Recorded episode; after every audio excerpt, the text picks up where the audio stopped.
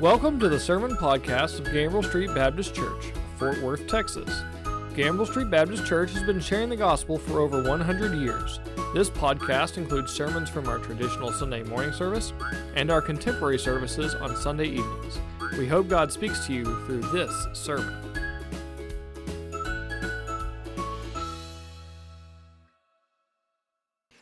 If you would turn with me to Joshua chapter 2. Joshua chapter 2. I have a lot that I would like to say tonight, but I'm not going to because I don't want to break down before I ever get started. So we're just going to jump right in, okay? General George Washington. We all know who he is. He was concerned all the time about spies. They were a constant problem, except for when they were on the move uh, when the armies were on the move, he knew he couldn't stop all the spies. So he decided to do what has become pretty commonplace and give false information. Misinformation was the best defense for him.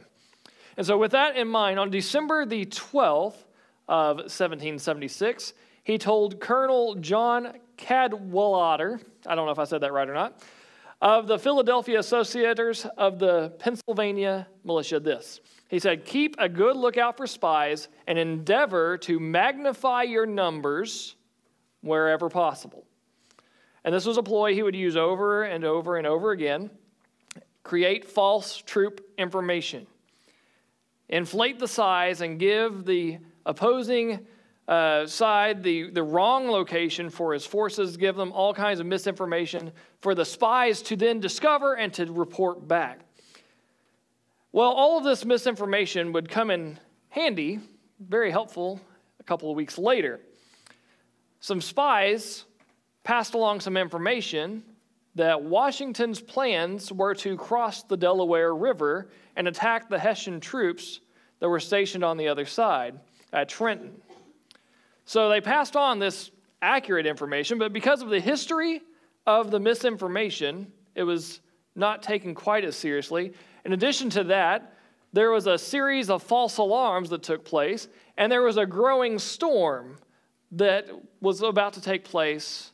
And so it lulled the Hessian defenders into believing that there was no attack coming that night, despite the contrary information from the spies. But as we know, on Christmas Day, George Washington led his army, who was, uh, it's the middle of winter, they're, they're cold, they're, they're nearly naked, all their clothing is threadbare, led them to cross the freezing river and to brave the wind and the hail to cross aside and then to march nine miles through the snow, leaving bloody footprints in their wake. And at dawn the next morning, the Americans attacked the Hessians, taking them by surprise and capturing 900 out of 1,000 in a complete rout. It was the turning point of the revolution, but there's a history of this kind of misinformation and, and spies and all of this that's going on. And as we look at the book of Joshua, we're going to see a couple of spies that Joshua sends, and we'll talk more about them in just a moment. But before we do that, last week we looked at the story of Moses giving the second call, or giving the call to the second generation of Israelites as they prepared to go into the promised land. Remember that Moses would not be able to go into the promised land because he had struck the rock in anger.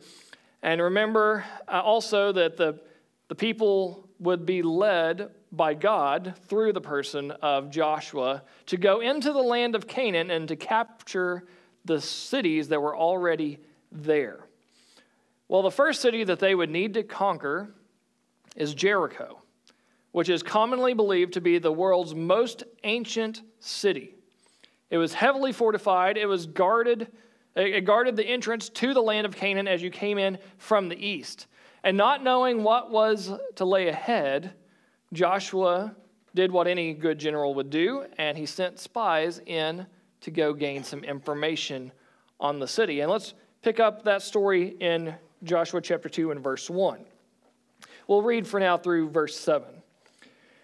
Then Joshua, the son of Nun, sent two men as spies secretly from Shittim, saying, Go find the land, go view the land, especially Jericho. So they went and came into the house of a harlot, whose name was Rahab, and lodged there. It was told the king of Jericho, saying, Behold, men from the sons of Israel have come here tonight to search out the land. And the king of Jericho sent word to Rahab, saying, Bring out the men who have come to you, who have entered your house, for they have come to search out all the land. But the woman had taken the two men and hidden them. And she said, Yes, the men came to me, but I did not know where they were from. It came about when it was time to shut the gate at dark that the men went out. I do not know where the men went. Pursue them quickly, for you will overtake them. But she had brought them up to the roof and hidden them in the stalks of flax, which she had laid in order on the roof. So the men pursued them on the road to Jordan to the fords. And as soon as those who were pursuing them had gone out, they shut the gate.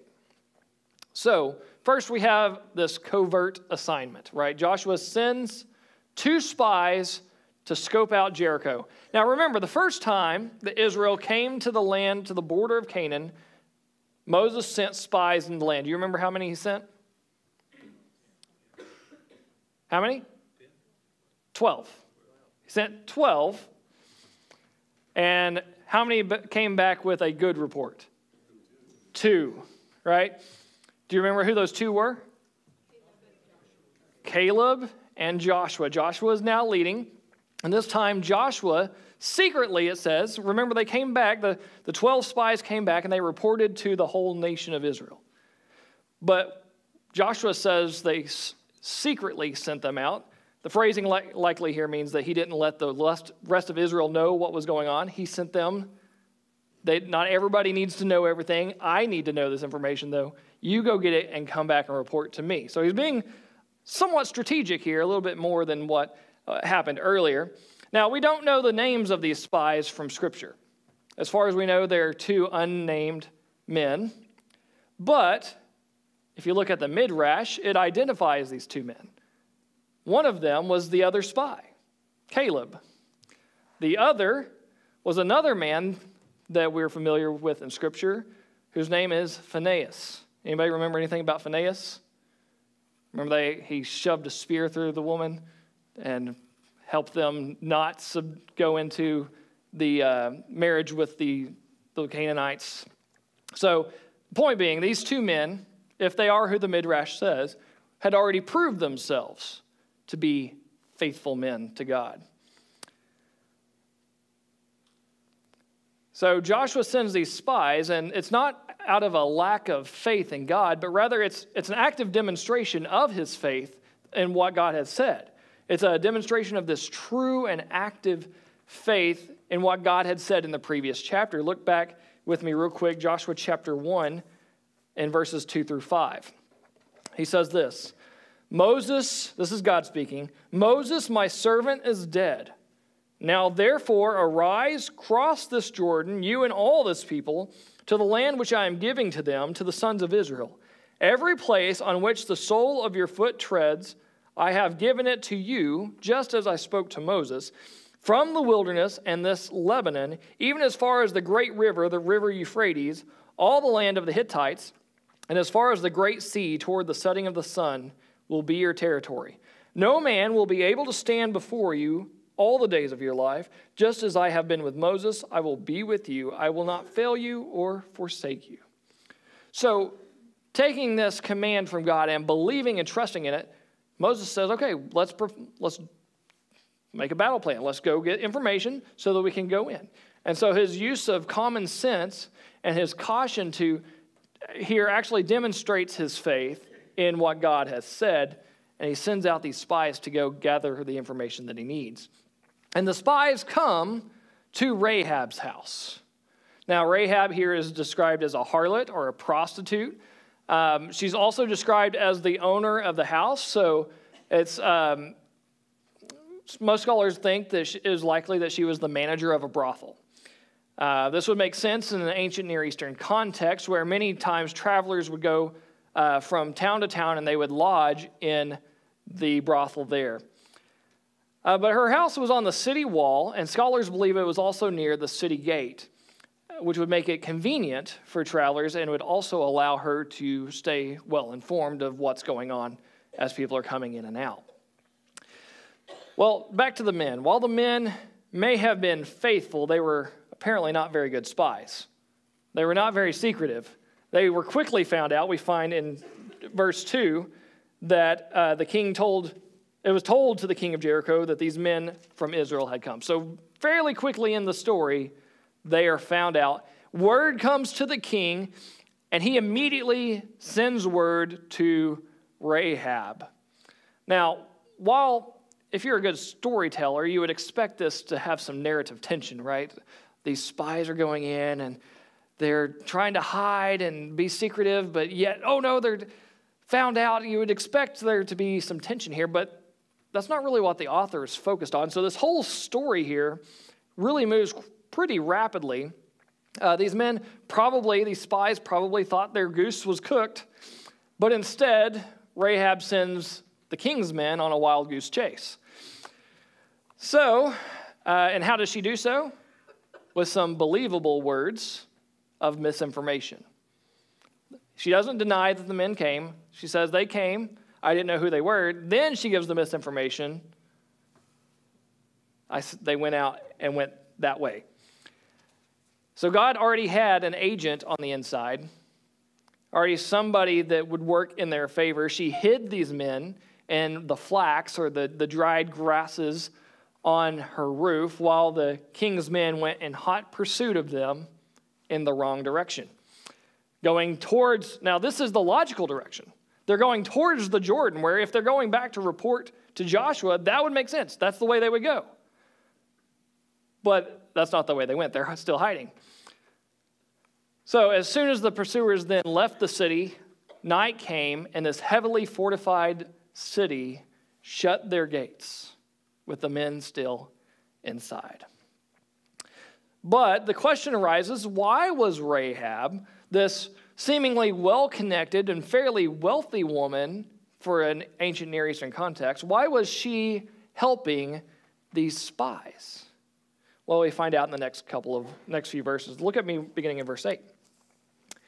Now, before they lay down, she came up to them on the roof and said to the men, I know that the Lord has given you the land, and that the terror of you has fallen on us and that all the inhabitants of the land have melted away before you. For we have heard how the Lord dried up the water of the Red Sea before you when you came out of Egypt, and what you did to the two kings of the Amorites who were beyond the Jordan, to Sihon and Og, whom you utterly destroyed. When we heard it, our hearts melted, and no courage remained in any man any longer because of you. For the Lord your God, He is God in heaven above and on earth beneath. Now, therefore, please swear to me by the Lord, since I have dealt kindly with you, that you also will deal kindly with my father's household and give me a pledge of truth, and spare my father and my mother and my brothers and my sisters with all who belong to them, and deliver our lives from death. Now, we had a covert mission, covert assignment, but now we've got something overt here. We've got an overt confession.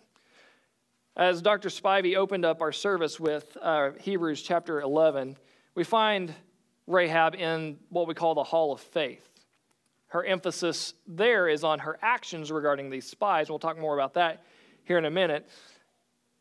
And, and jo- James also talks about her actions. And we see these external things that are happening that they can look at and say, look at what she did. But her faith was not merely based on external action.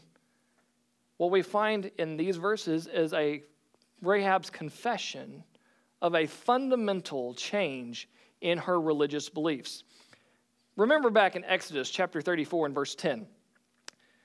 The Lord told the people, I am making a covenant with you in the presence of all your people. I will perform miracles that have never been performed anywhere in the earth or in any nation, and all the people around you will see the power of the Lord, the awesome power I will display for you. Rahab and apparently all of the citizens of Canaan had heard stories about Israel's God. Specifically, they heard about what God did to that mighty nation, Egypt, when they went across the Red Sea on dry land so many years before. But then more recently, she had heard about the resounding defeat of the Canaanite kings, Sihon, the king of the Amorites, and Og, king of Bashan. These events had made quite the impression upon them. All of the people had heard of Israel's God, and what does it say? They were afraid. They were terrified. The king of Jericho was apparently so concerned, so afraid of Israel, and so were the people. But this prostitute, this woman of ill repute, had come to a personal conviction. And we find this in verse 11, the most remarkable statement from the mouth of a foreigner. She understands that her own land is going to be given to this nation.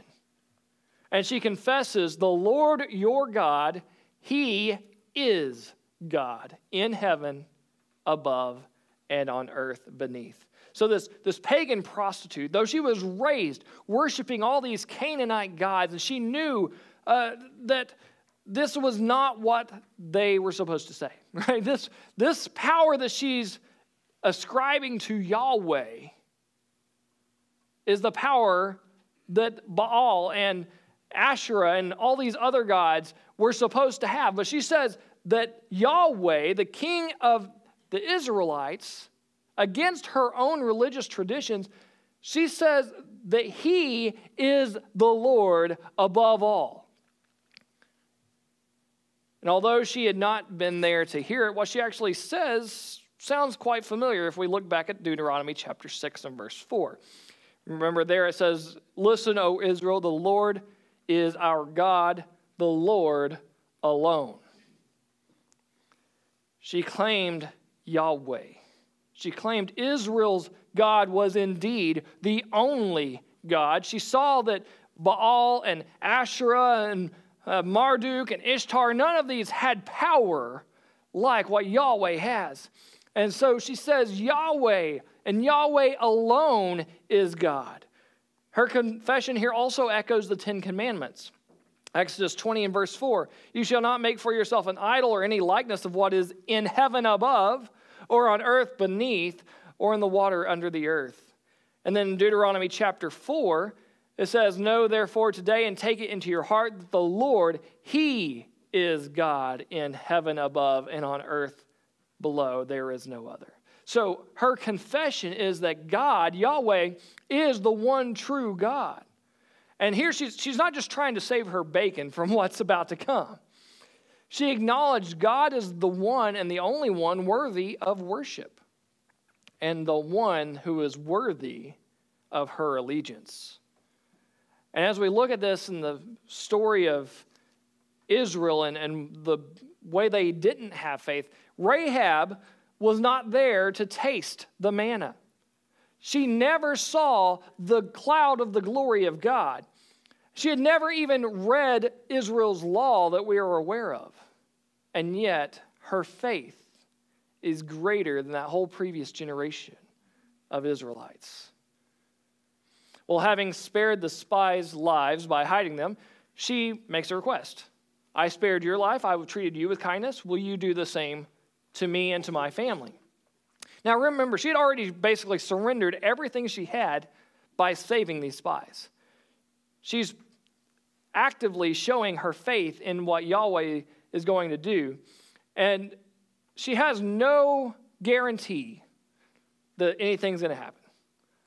She has no guarantee that God is going to save her from destruction. She has no guarantee that these men will return her kindness. She's already done this. And yet, she says after this, Would you make a covenant with me? Would you save me and my family from the coming destruction? Now, there's a bit of a problem here. We don't really see a whole lot of this, but God had prohibited the Israelites from entering into an agreement or uh, to make promises with any of the Canaanites. And in fact, some biblical scholars criticize this whole story because of that fact that they should not be willing to make an agreement with her because she is a Canaanite. In fact, if you look forward a few chapters, we see what happens with the Gibeonites and when they do make a, an agreement with the Canaanite nation and it ends up blowing up in their faces. But I think one thing that the scholars that are on that side of the argument miss is what we just looked at this confession. Because that's what makes the essential difference. She has confessed Israel's God. And by making such a confession, she has changed allegiances. She has made herself like an Israelite. She cast her lot with God, with Yahweh, not with the Canaanites' idols and their false gods. So, therefore, the spies are not guilty of breaking the command that God gave them because she was, in effect, and based upon her confession, an Israelite already.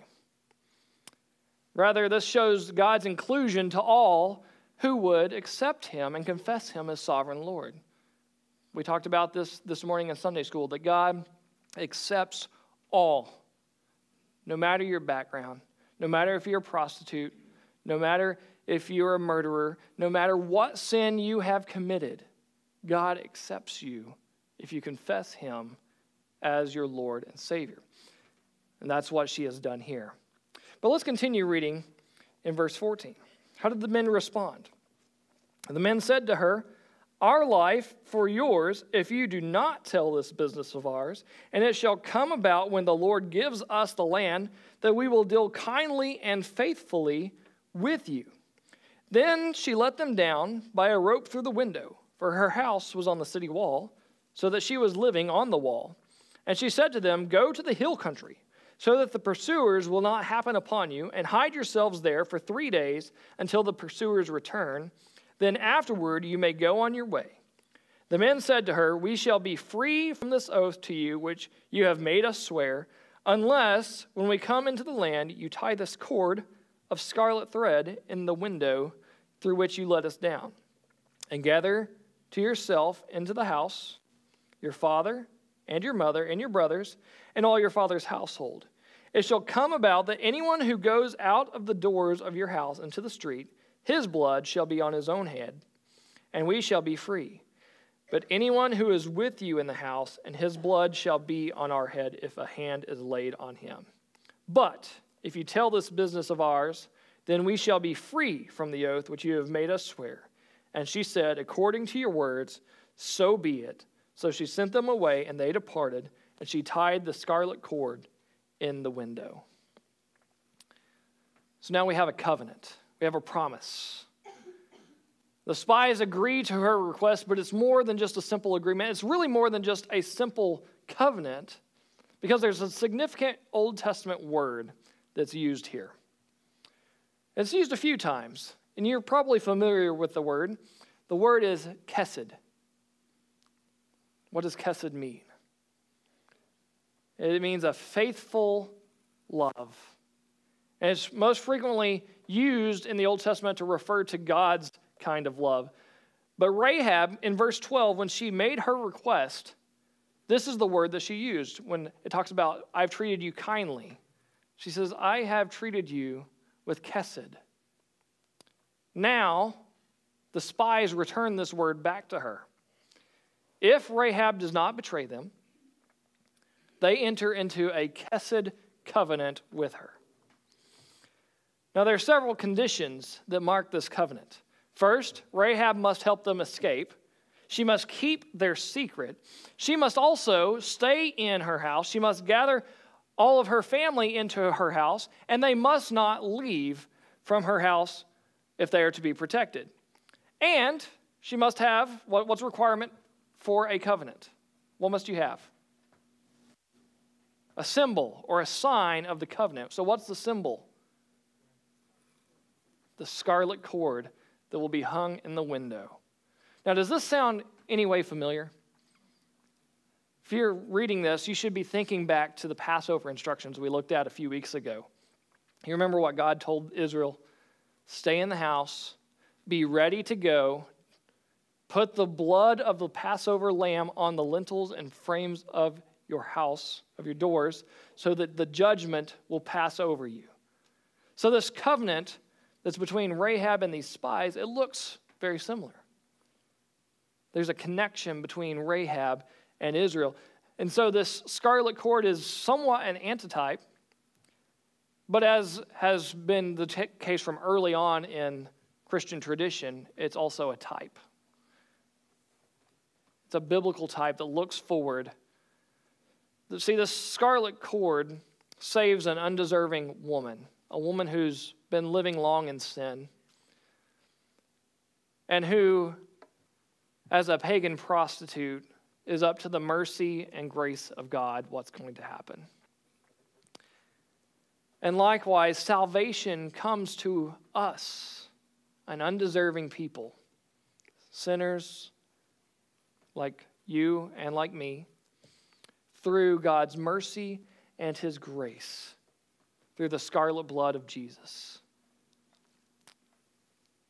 that was shed upon the cross. And we celebrate his coming at this time of year.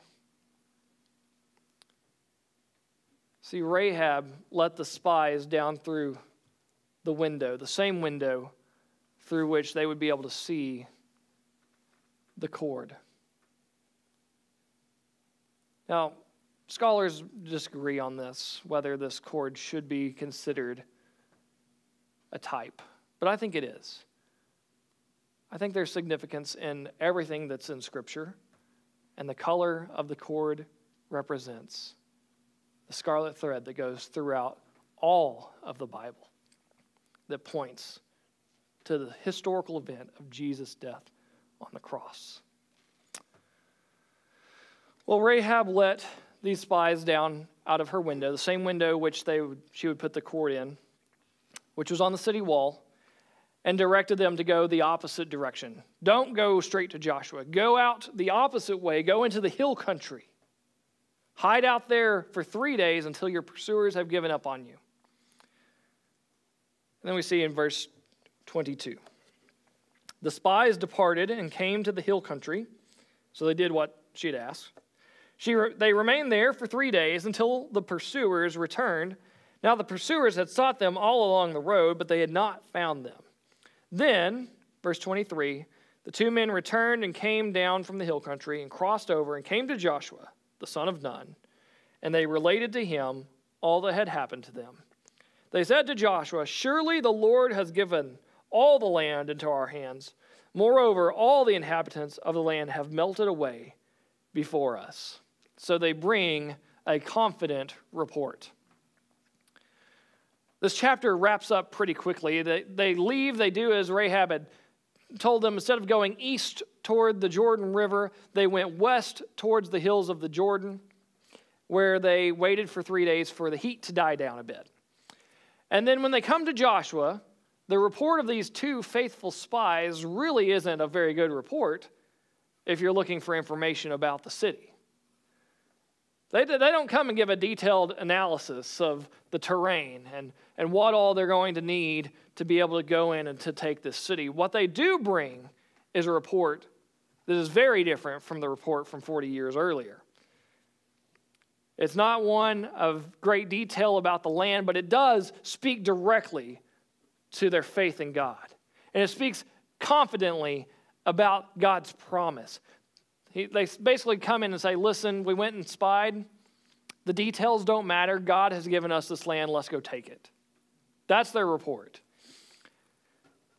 So, this episode that they had with Rahab and, and her report of the people is taken faithfully, and they go and say, Listen, God has promised this. Rahab's, this whole situation has confirmed it. Let's go into the land and take it. Well, let's look at a bit of an epilogue from chapter 2. The next couple of chapters uh, basically tell of the people crossing the Jordan River in the same way or similar way to what God had done before. And Joshua chapter 4 summarizes verse 23 For the Lord your God dried up the waters of the Jordan before you until you had crossed, just as the Lord your God had done to the Red Sea, which he dried up before us until we had crossed, that all the peoples of the earth may know that the hand of the Lord is mighty, so that you may fear the Lord your God forever. Now, imagine being a citizen of Jericho in this situation. You're already afraid, as we've seen, there's already fear about these reports because the Israelites had crossed the Red Sea and defeated, God had defeated the Egyptians through that. And they had already heard about these other kings that had been defeated. And then you watch as the people of Israel cross the Jordan River in exactly the same way. Little frightening, coming straight at you. And you anticipate what's coming next. And so, afraid of the people of Israel, it says Jericho prepared for siege. They locked down the doors. And God led Joshua to take the people and follow his commands to walk around the city silently once a day for six days. And we're all familiar with this story. And then on the seventh day, they marched silently around the city seven times. And then the last, they all the people shout while the priests blow their trumpets, and what happens? The walls come tumbling down, except for one location. Do you remember what that one location is? Rahab's house.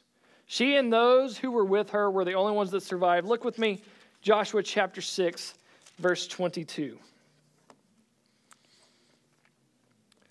Joshua said to the two men who had spied out the land, Go into the harlot's house and bring the woman and all she has out of there, as you have sworn to her. So the young men who were spies went in and brought out Rahab and her father and her mother and her brothers and all she had. And they brought out all her relatives and placed them outside the camp of Israel. Why were they placed outside the camp of Israel? They needed to go through some purification process before they could fully be part of Israel, and we later see they are. They burned the city with fire and all that was in it. Only the silver and the gold and the articles of bronze and iron they put in the treasury of the house of the Lord. However, Rahab the harlot and her father's household and all she had, Joshua spared, and she has lived where? In the midst of Israel till this day. They moved from outside into the camp. She has lived in the midst of Israel to this day, for she hid the messengers whom Joshua sent to spy out Jericho. Now, in 1907 or so, some 1907, 1909, some German archaeologists found the city of Jericho and they began excavating the site. And they found a section of the wall that had not collapsed. And then in the 1950s, Kathleen Kenyon went and began to do a re excavation of the site with more modern methods, modern 1950s methods. And she wrote in her report the following The destruction was complete. Walls and floors were blackened or reddened by fire, and every room was filled with fallen bricks, timbers, and household utensils. In most rooms, the fallen debris was heavily burnt. So we see that goes along with what the story tells us. But archaeologists have also found along the northern wall of Jericho a standing section that is about eight foot tall, and there is a house that is built against the wall that was found to be intact. And of course, that in itself is an amazing find. Archaeology giving evidence to the truth of the biblical account. But what I find even more amazing than that is what we find in the New Testament. If you go to Matthew chapter 1 and verse 5, it says this Salmon was the father of Boaz by Rahab. Boaz was the father of Obed by Ruth, and Obed was the father of Jesse. And who was Jesse the father of? David. In the genealogy of Jesus the Christ, we find that God brought Rahab into the family of Israel and gave her a Jewish husband, and they had a son named Boaz. And from that union, by the way, Boaz married another foreign woman named Ruth, another woman who was brought in by her confession that God is her God. Came King David and eventually Jesus our Lord. So Rahab was turned from a heathen harlot into a messianic matron. And the same, well, not the same, but similar stories can be told of us. Paul wrote in Ephesians chapter 2 and verse 11 Don't forget that you Gentiles used to be outsiders. You were called uncircumcised heathens by the Jews, who were proud of their physical circumcision, even though it only affected their bodies and not their hearts. In those days, you were living apart from Christ. You were excluded from citizenship among the people of Israel, and you did not know the covenant promises God had made to them. You lived in this world without God and without hope. But God works in his mighty ways to give us his grace. And the other residents of, Jer- of Jericho could have done exactly the same thing that Rahab did. They could have responded in faith, but Rahab says all of the people are afraid. They're living in fear, and they died in that fear. So if you're without Christ, you also will perish. But in Christ Jesus, you can be brought into the household of faith. Listen to how Paul wraps up that in that section, and then we'll close. But now in Christ Jesus, you, who were formerly far off, have been brought near by the blood of Christ. For he himself is our peace, who made both groups into one and broke down the barrier of the dividing wall by abolishing in his flesh the enmity which is in the law of commandments contained in ordinances, so that in himself he might make the two into one new man, thus establishing peace, and might reconcile both in one body to God through the cross, by having it put to death the enmity. And he came and preached peace to you who are far away and peace to those who are near. For through him we both have our access to the Spirit, in one Spirit, to the Father.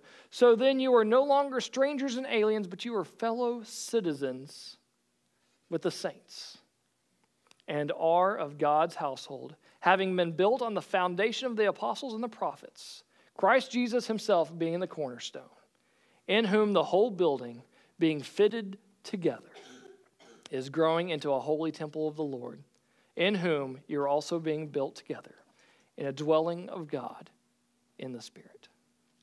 Let's go to Him in prayer. Father, we thank you for this story from the book of Joshua and the story of Rahab, how you took someone who was broken, a broken vessel, as we sang earlier, a broken man, a broken woman Lord, you use those kind of people. You bring us into your kingdom. Every one of us is a sinner who've rebelled against you and broken your laws.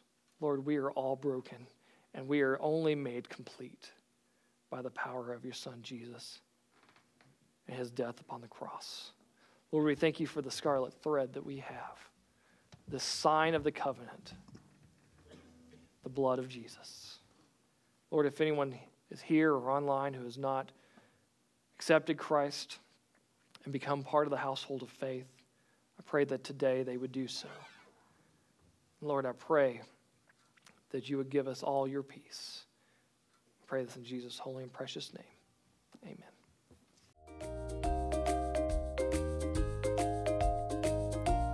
Thank you for listening to this episode of the Gambrell Street Baptist Church Sermon Podcast. If you have questions, we would love to speak with you. Please call 817 926 1785 to speak with a minister. If you live in or will be traveling to the Fort Worth area, we would love to have you visit. Gambrell Street Baptist Church has six church goals to reach the lost for Christ, to learn more about Christ, to touch the city through Christ, to train leaders to serve Christ, to embrace the world with Christ, and to build strong families in Christ. Please join us for our next episode.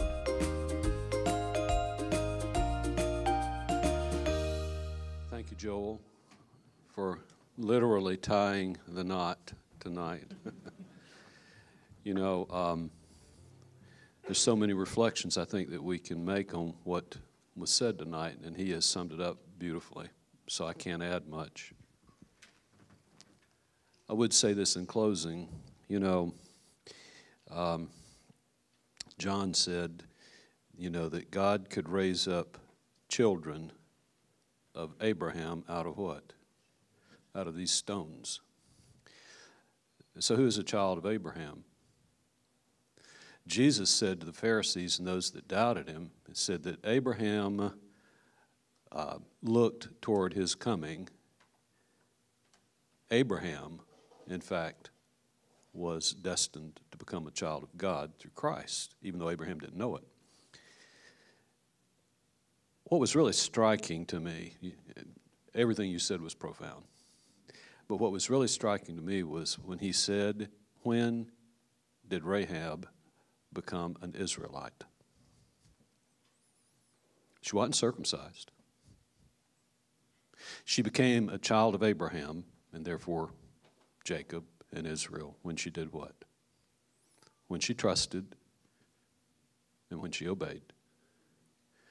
Do you think that Rahab was expecting those spies to show up that day? No. But if you're watching tonight, you may not be expecting God to show up. But God may already be at work in your life. Because the Bible says this, you know, when uh, uh, Peter went to see fella in Capernaum who was a centurion, who was an outsider, who was an alien, even though he was a God-fearer. What did Peter say? He said, I know this God's not a respecter of persons, but to those who fear him and do what is right, he is what? He is welcoming. And tonight is the same. If you fear God and you want to do what is right, he is welcoming to you, and he will make you not only a child of Abraham, but a child of the one who made Abraham, and that's Jesus Christ. And to do right is what? The same thing that Rachel did. What did she do? She obeyed, she trusted, and then she obeyed. The invitation we pray that you will consider during this season of Advent. And may God bless you and keep you throughout this season of hope in Him.